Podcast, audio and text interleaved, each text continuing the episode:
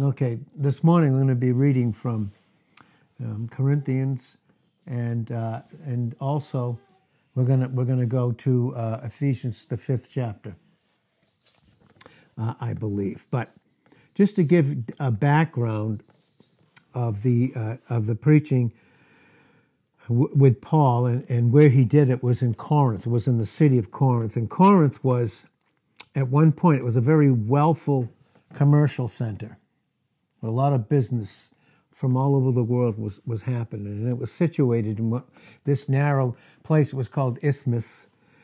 And what it did was it connected the mainland of Greece. And so we can see some of this, this influence here. Now, the history of that city can be divided uh, into two parts. The city, which was and we won't get into any of these details this morning, but there was this, this thing called Jason's Argo, which was constructed there. It was this whole idol thing. And but it was destroyed. That that city, that city of, of Corinth at one particular time in its first uh, existence, it was destroyed by a Roman uh, consul. His name was Lucius Mummius Achaeus, Achaicus. That was about in 146 BC when that happened. I'm just going to give us a background of this whole city of Corinth. And so that ended really it's that first chapter, the first part of its history of, of Corinth. And so, but also because it was so favorably located geographically, because of that, because of that, at, at that particular thing, then the city was resurrected in about 46 BC. So in approximately 46 BC, that, that was made again, reconstructed into a city, and it was constructed by Julius Caesar. Julius Caesar, and it was given the status of a Roman colony, which means it would, would be now protected. One thing we need to remember how God uses things. If we understand Genesis 50 and verse 20, where it says that, that uh, the enemy or anyone functioning under the enemy means things for evil, but God means them for good. Now, the evil of the Roman Empire was to conquer, they wanted to conquer and rule the whole world. And we know that's only going to happen during Jesus Christ's millennial reign. It's the only time that's going to happen. Hasn't happened uh, since the fall and it never really even began to happen as a result of, of that fall. But here, Caesar, Julius Caesar, gave it uh, the title of the status of a Roman colony. And, and again, its importance became back again. And so, in this sense, it was the leading city of Greece. It became the leading city of Greece. Now, it's very interesting. The Romans, when they would conquer certain areas, as they, as they would conquer these certain areas, they would construct all of these roads. All the different roads would, would, be, would be constructed uh, by Rome and, and by the soldiers and those that were protected by them. Now, these roads would be policed uh, by, these, uh, by the Roman army and Roman, and Roman guards. This opened up these roads for Paul to travel and spread the gospel. The enemy meant it for evil, but God Himself meant it for good. So, this Corinth at this particular time in 46 BC under Julius Caesar became, became what? It became this very influential city, a hub of commerce. And you know, commerce, it has to do with money. We know that in Matthew 6, verse 24, you can't serve God who is love, and mammon, which is money. We know that based upon 1 Timothy 6 9. Many get pierced through with many sorrows when money becomes their God and not God Himself. In other words, anything that replaces God in any measure. In terms of commerce, it's, it's what is it? It's a form of evil, is what it amounts to. In this particular sense, here became this place of unbelievable commerce from anywhere in, in any direction, from the north to the south to the east and to the west. It had that kind of an in, influence, and it had a mixed popular, uh, a mixed population. There were many Romans, many Greeks, and many Orientals because where everyone would do business, they would do all of this business there because it was such a huge place in, in, in Greece under Roman rule. And so we see here became this very strategic center. And in fact, it was called, a lot of it in, in, in history, in church history, they called it the empire in miniature, like the Roman Empire in miniature. We see that very clearly. And so they reduced it down to a single state. Well, this effect we see because for we see again what God how God just just overrules man over overrules evil and still brings in his incredible grace because that the reason why the Bible the Holy Spirit God the Holy Spirit chose the Bible to be written the New Testament in the Koine Greek it was because all of the Romans right Greeks and all these Orientals from all over the place how could they do business in a language of which each spoke that they couldn't understand? So they had to learn enough of a language so that they could, could exchange in business. That's the Koine Greek. And that's the, what was written. That's what God, the Holy Spirit, chose to even get that word out so that they could at least have more than enough to know God through the Word, the Koine Greek New Testament, and to know Christ, and to know Christ as their Savior.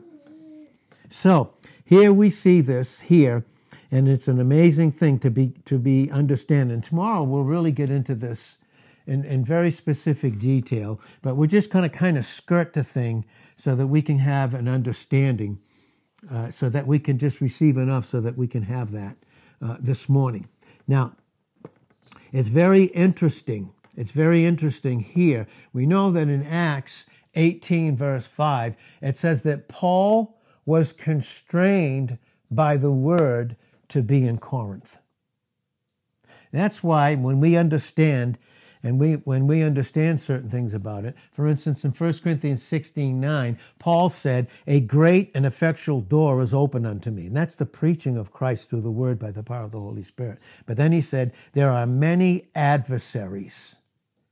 Many, many adversaries, he said. So we know that through the preaching and teaching of the word of God, if the love of God is going to be manifested by the light of the word that Christ is by the power of the Holy Spirit, there's going to be opposition. Now, we all can experience that in our lives, and we all do. When the love of God comes in and shines that light, and that light that understanding, experiential understanding, not just the declarative knowledge, when we understand that through submission and have been given the grace to make that adjustment from just knowing in, in a very uh, shallow way, but a very experiential way, it brings us it brings us into the love of God, the love that God loves us with. This is very very key.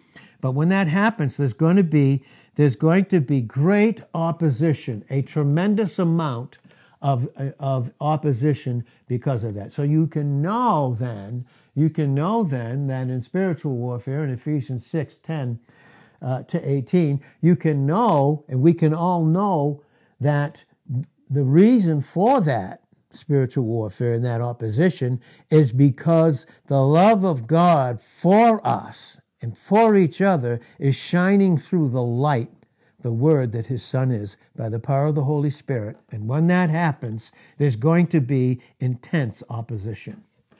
But that is not a sign that God is not for us. It is an absolute sign in Psalm 56 and verse 9 and in Romans 8 and verse 31. It's a sign that God is for us. Because wherever God is for us in his love, through the purity of his nature, which, which is light, there's going to be intense opposition, just like it started in the garden in Genesis chapter 3 and verses 1 through 6. But here, getting back to Corinth, we can see that he was constrained there. And where did God open this door? Where, what, where did God consider the ground to be fertile for the gospel preaching of Christ? and those truths about the person that Christ is and the work that he himself alone has accomplished. It was right here in Corinth. What was it like? What was it like? Well, in that city, in that old city, again, and that was destroyed, but in that old city was called, and what was contained there was the temple of Aphrodite. That was a temple there. Listen to this. It's where 1,000 so called sacred prostitutes were made avail- available to every cultist, to every single one. Now we know that physical fornication and adultery is a result of a spiritual fornication and an adultery first. First and foremost. That's why in James 4 4, where all these all the trouble every single thing that is outside the love and light of God, of God Himself through Christ by the power of the Holy Spirit, there is going to be all kinds of disturbances, wars, all kinds of fightings. The reason is, is when it says that in James 4 4, it doesn't say adulteresses and adulterers. It's only adulteresses. It's only that. That's all that you and I could be. That's all that we could be in our flesh outside of functioning in Christ. It's like we go out on our husband, our head, and that's Christ. Here, here, there was this famous, famous, so called, infamous is more like it, Temple of Aphrodite. Imagine that. Thousands, thousands of prostitutes were offered to those that would be cult. In other words, those that would worship these demon gods behind these idols. And this is where the gospel came in. This is where, where the Holy Spirit uh, sent Paul. And that same spirit in the second rebuilt city, that same spirit prevailed in that new city. They even gave it a sexually slanted proverb. It says, It is not given to everyone to visit Corinth. It was not going to be given for every single person to visit Corinth. Now, that Greek word for Corinth literally means to act the Corinthian, to act like a Corinthian. And this is what it came to mean this word to practice fornication.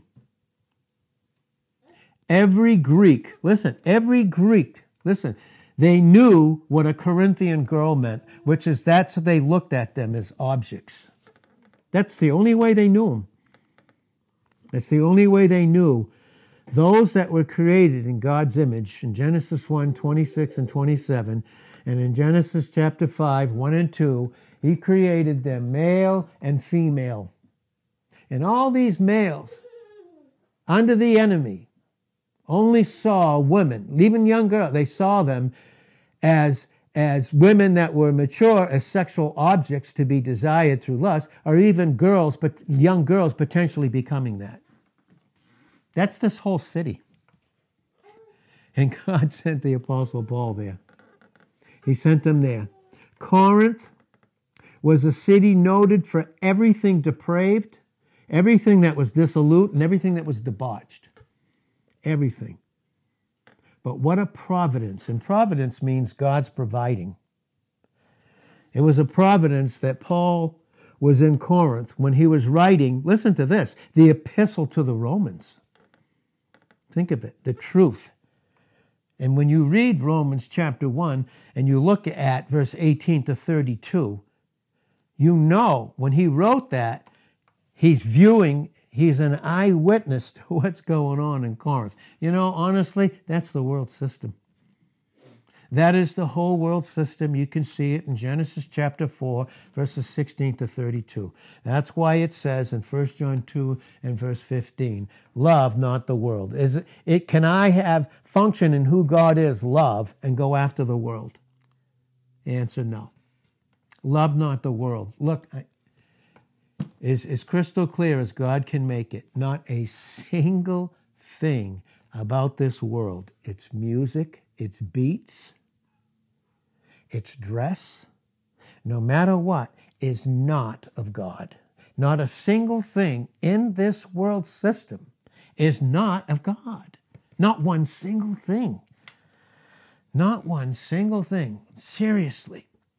Truthfully, we can be a friend to others, but they are not our friend in terms of exchanging any kind of a relationship because there is no proper relationship outside of who God is. God is love, and the light of the scriptures makes that very clear. That's why it says in 1 John 2:15, love not the world, neither the things that are in the world. Listen, can I have love for God and make the things of the world to be an issue in my life in place of Him and still say that I love Him? Can any of us? Any of us? There's not a single thing. You know, that's why it says again in Matthew, the sixth chapter, look at verse, start in verse 19 and go to verse 34. Anything that has precedence over God Himself and what He's leading is not of His love and it's not of the light of the Scriptures. And there it's the details of life. Everything about it there speaks of the details of life. And when it's details of life, you know for a fact what does it involve? It involves, again, you cannot serve God and mammon. You can't do it. But when you put Him first, oh boy, will He take care of the other. And boy, we have, all of us can attest to that.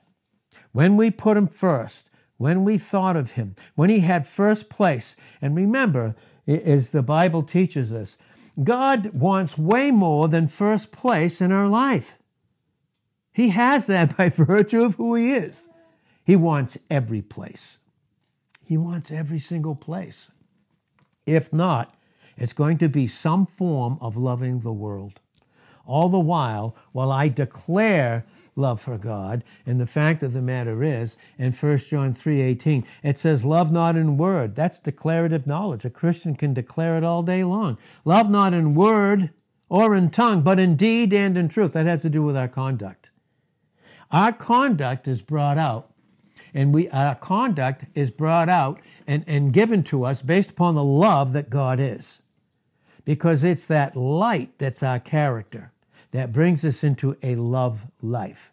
But if I don't have the light and don't function in the character of light, which is what is mine in Christ, made completely by grace alone, through faith alone, through Christ alone, in Ephesians 2 8 through 10, that brings out the reality that I'm walking in the light and not walking in the world in some other form.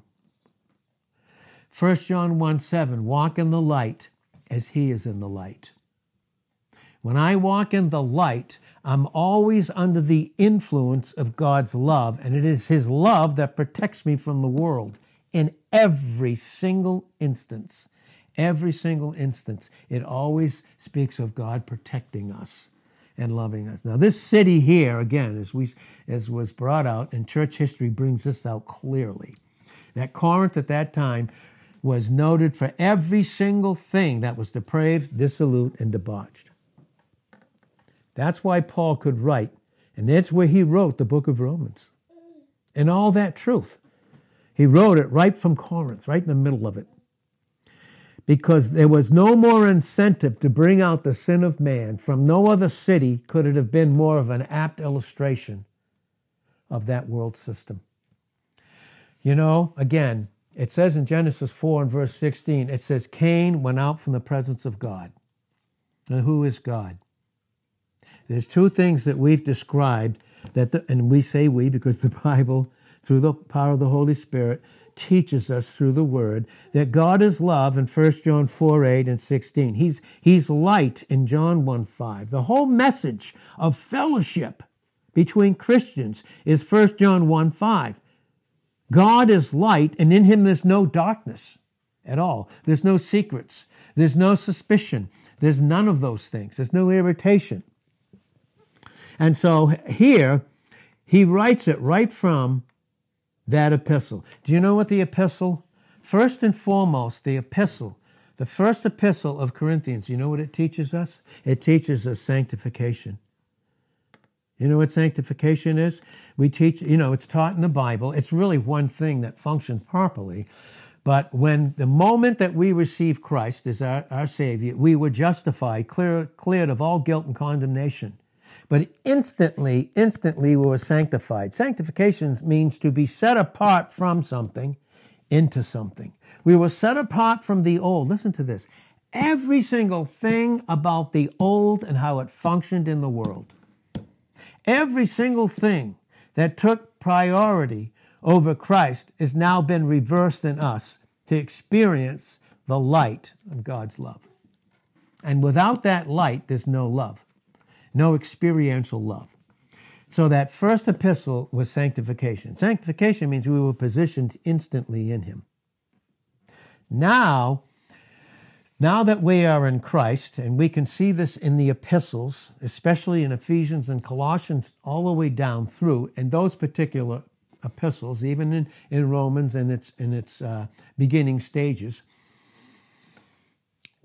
Sanctification is God, is this: God is making us to become, in our present experience on earth, in time,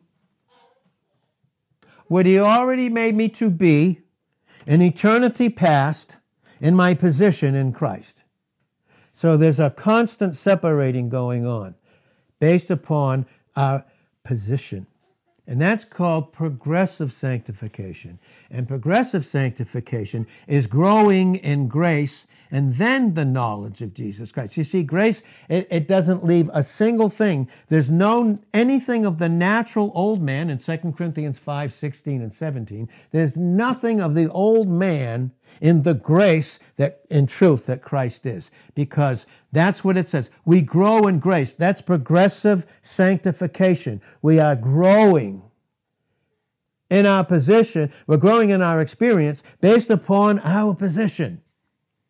And we've been positioned through Christ the light into this love life relationship, this love life relationship in Christ by God the Father through the power of the Holy Spirit. And this is where, this is what the epistle of, the, of Corinth is teaching us. It's teaching us sanctification. He has to constantly, and, and, and the prayer, prayer many times here through many people is renew us. Renew us in your love. Ephesians 4, verse 23. Renew us in your love. And that's what God's doing this morning. But to do so, the word, the light of the word must come in. And when it's received, in the humility and, and that adjustment of grace that grace can only give us, what does it take out? What light always overwhelms darkness. Darkness is any area that we function in the world, even through ignorance or through outright pride and stubbornness in 1 Samuel 15 and verse 23.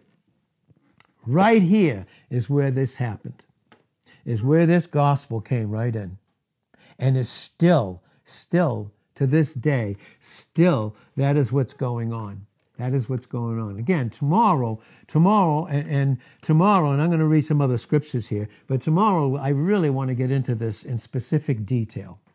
But here, when, when we see this and we see all the problems, you see every single problem, every single struggle is a result of not experiencing what? His love because what must be, what must have been not known or refused, it's his light. Many times we have said and been taught that the active energy of God's nature is love. The purity of his nature is light. And light is that element that refuses to be mixed with a single thing, with one single thing. It cannot be mixed and will not be mixed with any other thing.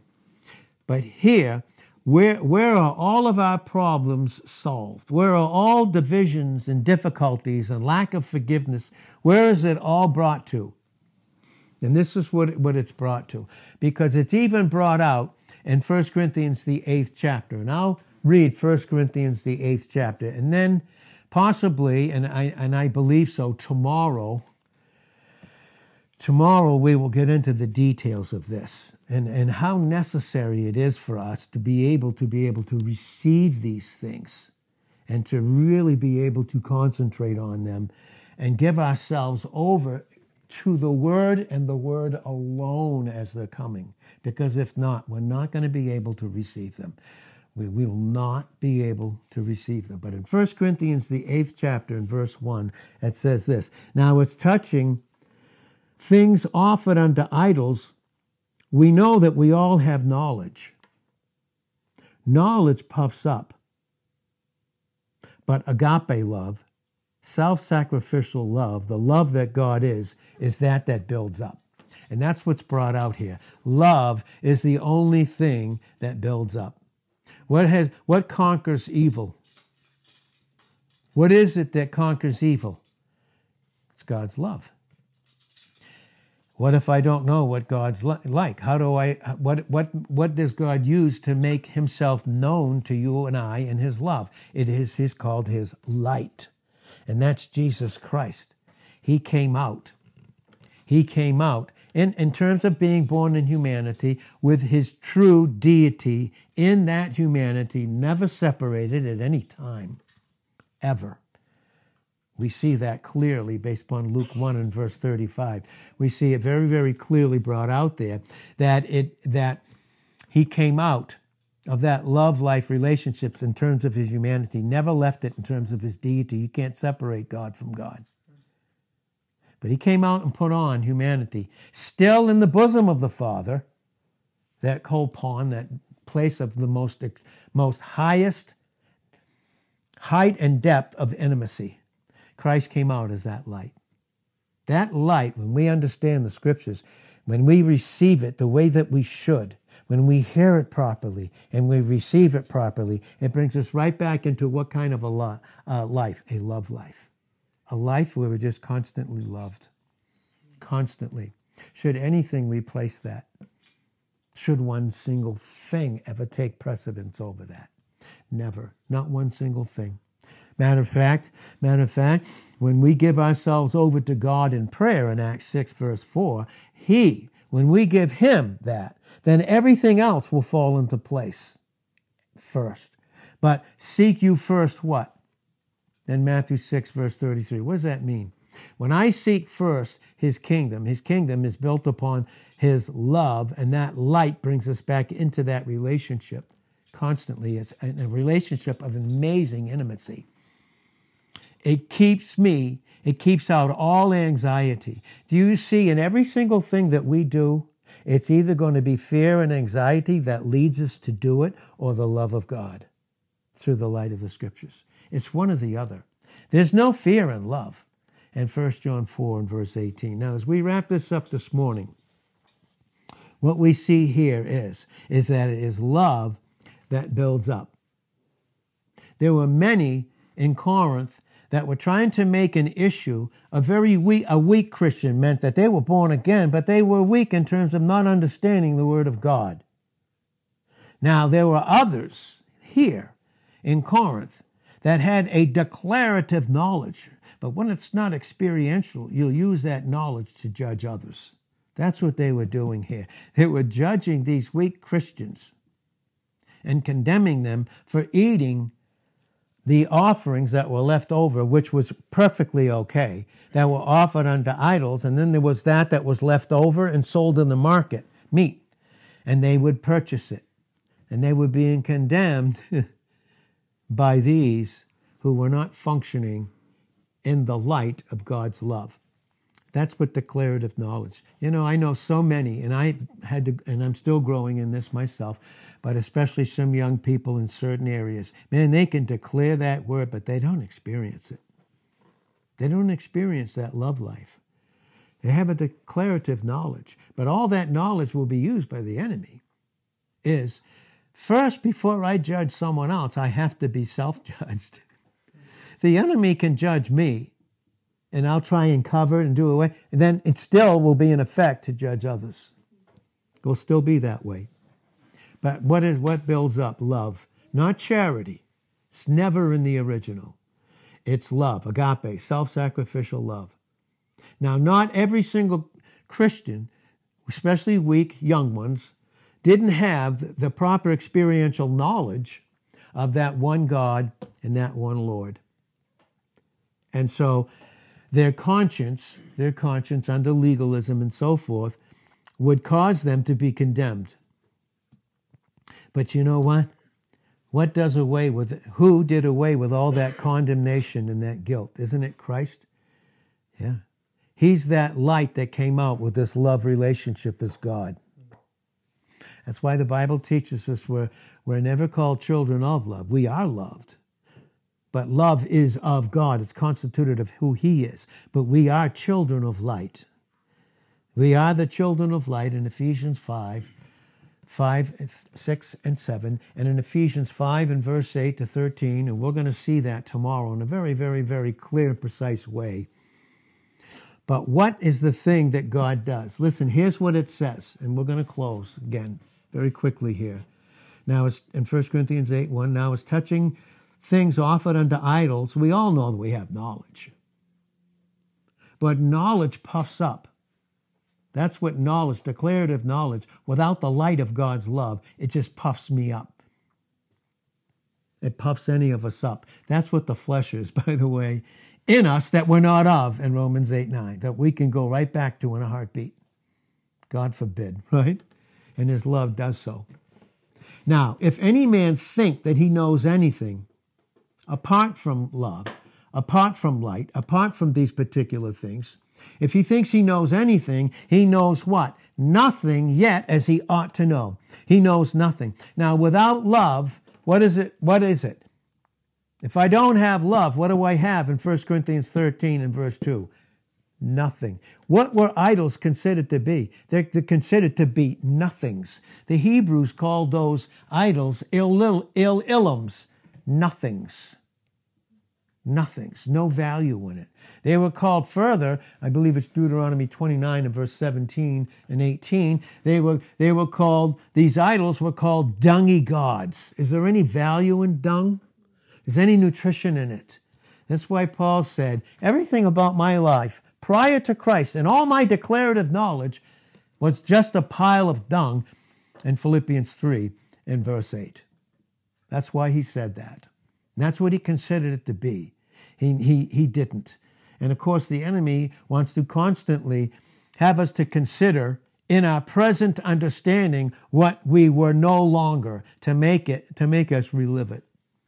And he can do that when he gets us to function in sin and to be separated. Remember remember the holy spirit takes the things of christ in john 16 13 and 14 and shows them unto us. And there's got to be this separation from us the flesh that's still in us from the Spirit revealing who we are in Christ. And this is brought out in Hebrews 4 and verse 12. But what did what is it here? What does it say? But if any man, in, in, in 1 Corinthians 8 3, if any man love God, the same is known of him. What's that mean? Well, this is this is 1 John 4 10. Herein is love. And who is love? God. Herein is God. Love. Not that we loved him, but that he loved us and sent his son to be the propitiation for our sins. Now, we love in 1 John 4 19 because he what? First loved us. What brought in the knowledge of that first love? The purity of his nature was the light of the preaching of Christ. That's what brought it out. We're going to see this in a very precise way uh, tomorrow. Now, that's what explains uh, 1 Corinthians 8 3. But if any man love God, the same is known of him. Eh? Now, it's concerning, therefore, the eating of those things that are offer, offered and sacrificed unto idols. We know that an idol is what? Look at what it says. It's an ill, ill illim. It's nothing. It's nothing in the world. Is there any value? Is there anything that the enemy would take the things of the world, and maybe those things, even in themselves, are not bad, but if the enemy can use those things to separate us, what do they become? An idol. And what is the value? What's the profit in 1 Corinthians 13 and verse 3? It's called nothing. If I have not love, I am what? Nothing. Do you know how many times the enemy tries to convince you and I that you're nothing? You know, the only place he can do that is in the flesh.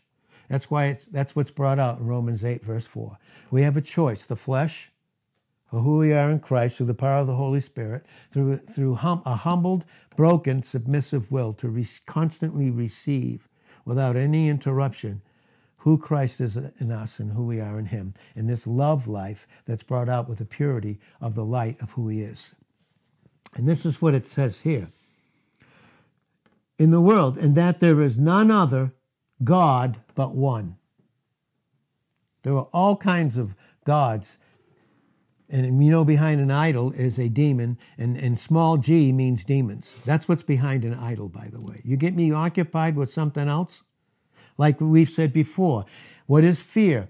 In 2 Timothy 1 7, God has not given us what kind of spirit? A spirit of fear. What is fear? It's a spirit, but of power and love and a very well disciplined mind through the light of the knowledge of who Christ is. This is again in 2 Corinthians 4 6 and 7. But again, here's what it says as we begin again to wrap this up. For though, for though, in 1 Corinthians 8 5, for though there be that are that are called gods, all these gods, whether in heaven or in earth, as there as there be gods many, listen to this, many and lords many. Lords is those that exercise authority and power over us when we aren't submitted to His love through the light of the Scriptures, what else can affect us? That's right. We can be affected in, our experience. Never touched in opposition in 1 John 5 18b. Our position in Christ is fixed and eternal, can't be touched. That's where the enemy goes after my experience. And when my experience is not the equal of my position, what does that reveal? It reveals that I'm being uh, that another authority other than His love, in Revelations two four to six, has come in and become my authority. Lord's many, 1 Corinthians 8 6. But to us, listen to this, but to us, there is but one God. And who is He to us? He's our Father. John 20, 17, Romans 8, 15. Galatians chapter 4, verses 6 and 7. He's our Father, of whom, listen to this, of whom are all things. And we in Him, and one Lord Jesus Christ, by whom are all things, and we by Him. Everything about us is by Him, Christ. Howbeit, there is not in every man that knowledge. Oh boy. There's not in every Christian this knowledge. And when it's not that knowledge, this one knowledge, the one God, the one Father, the one Christ, the one Holy Spirit, no wonder it says in 1 John 4 1, try the spirits whether they be of God or not. Many Christians are led astray with very bad, false teaching or no teaching, not enough counsel, or the, the lack of the submission of a will to know what's right and in James 4, verse 17, to him that knows to do good and does it not, receive it, meaning, it, to him it is what? It is sin. But here, here it says this, howbeit, in 1 Corinthians 8, 7, there is not in every man that knowledge. For, for some with conscience of the idol unto this hour eat it as a thing offered to an idol, and their conscience being weak is defiled. But meat commends us not to God, meaning it's not the lack of the pure meat that causes the defilement. It's what happens spiritually. It's what happens inwardly. You see, the Pharisees, they were only concerned with one thing an outward show. But you know what Jesus said? They were, eh, they were like a whited sepulchre, really white. But inside they were full of what? Dead men's bones. You see that in Matthew, the 23rd chapter that knowledge. but God, but meat commends us not to God. For neither if we eat are we the better, neither if we eat not are we the worse. But take heed lest by any means this freedom, this liberty of yours become a stumbling block to them that were weak. And that's what these, these guys were doing here, these fleshly Corinthians, and using their gifts to do it. And remember, God always, He gives us gifts not to exalt us in the flesh, but to humble us in His presence, to humble us. And so it is what it is what what takes care of a defiled conscience. And in Titus 1 and verse 15, Uh, do we have a cleansed conscience positionally in Hebrews 10 1 and 2, based upon 10 10 of Hebrews and 10 14? Absolutely. But is my experience, is my conscience and my experience cleansed? The only thing that can take care of that is God's love, which is revealed through the light of the scriptures in his specific counsel for us. And that word commends, and he commends, where it says here that they, to commend, when we're commended, it literally means commended is to be brought near. And God, through his light, listen, through the light, brings us near to who God is and his love for us. Now we have a choice to make. What, is the, what are the options for the Christian? knowingly or unknowingly, ignorantly or rebelliously or known. And it is what? It's either the flesh or it's Christ through the power of the Holy Spirit. It's one or the other. You cannot have both. Because light is that element, the purity of God's nature, which was love. Christ came out as the light. And you can't mix anything with him. And God never gives us grace to live in sin. I don't know why we think that at times which is a lie. God never gives us grace to live in known disobedience ever. There may be ignorance, but when the light comes on, and then we, we actually see it and, and know it, because it is, it is light that discovers, we know that in Ephesians 5 and verse 13. It is light that discovers everything. That's why certain men don't want to come to the light in John 3. 18 to 21. They don't want to come to the light because the deeds are evil. They'd rather function in evil deeds than come to the light and have those exposed. Fact of the matter is, it's His love that commends. It's His, it's His this light that brings us to His love where we can make that choice. It is the clean heart, the clean mind, and emotions, and not clean food that will matter. They were making the opposite to be the matter simply because they wanted control over these believers and didn't want, in their ignorance and pride, didn't want Christ to be in control of them as he wasn't even in control of them experientially. It's not, the, it's not clean food that matters. And what happens with Christians is they, when you're weak, and a weak brother is one who's untaught. They're untaught, so they continually live in weakness, and the enemy continually takes advantage of it and brings out what? Confusion. Confusion in 1 Corinthians 14 and verse 33. Is there any confu- is there any confusion when we function in his nature, which is love? It's just not. But it's his light that brings us there. It's his light that brings us there. And thank God for that love and for that light. So, Father, we thank you this, this morning for this truth, these truths that are ours in Christ, that have been made ours. And Father, we just thank you and praise you uh, uh, just so much for your love, who you are in your own nature, character, and essence that controls all of your attributes. And thank you for the light that Jesus is. And thank you that we are made children of the light. We've been called out of darkness positionally. In every single area, Christ has dealt with it positionally, and He's working it into our experience. We've been, we, He has taken us out of darkness and brought us into His unbelievable, marvelous, intimate, beautiful light that reveals a knowledge, a love life that nothing can disturb or distract. We just thank you for these truths, Lord. Thank you, thank you, thank you, Lord, that uh, each of us have this. It's already ours in Christ. It's nothing we deserve, nothing we can earn, nothing we can merit. We just, we have received it when we received Christ. And now he's working that in to our experience, to his, to his glorification and to our blessing in Jesus' name. Amen.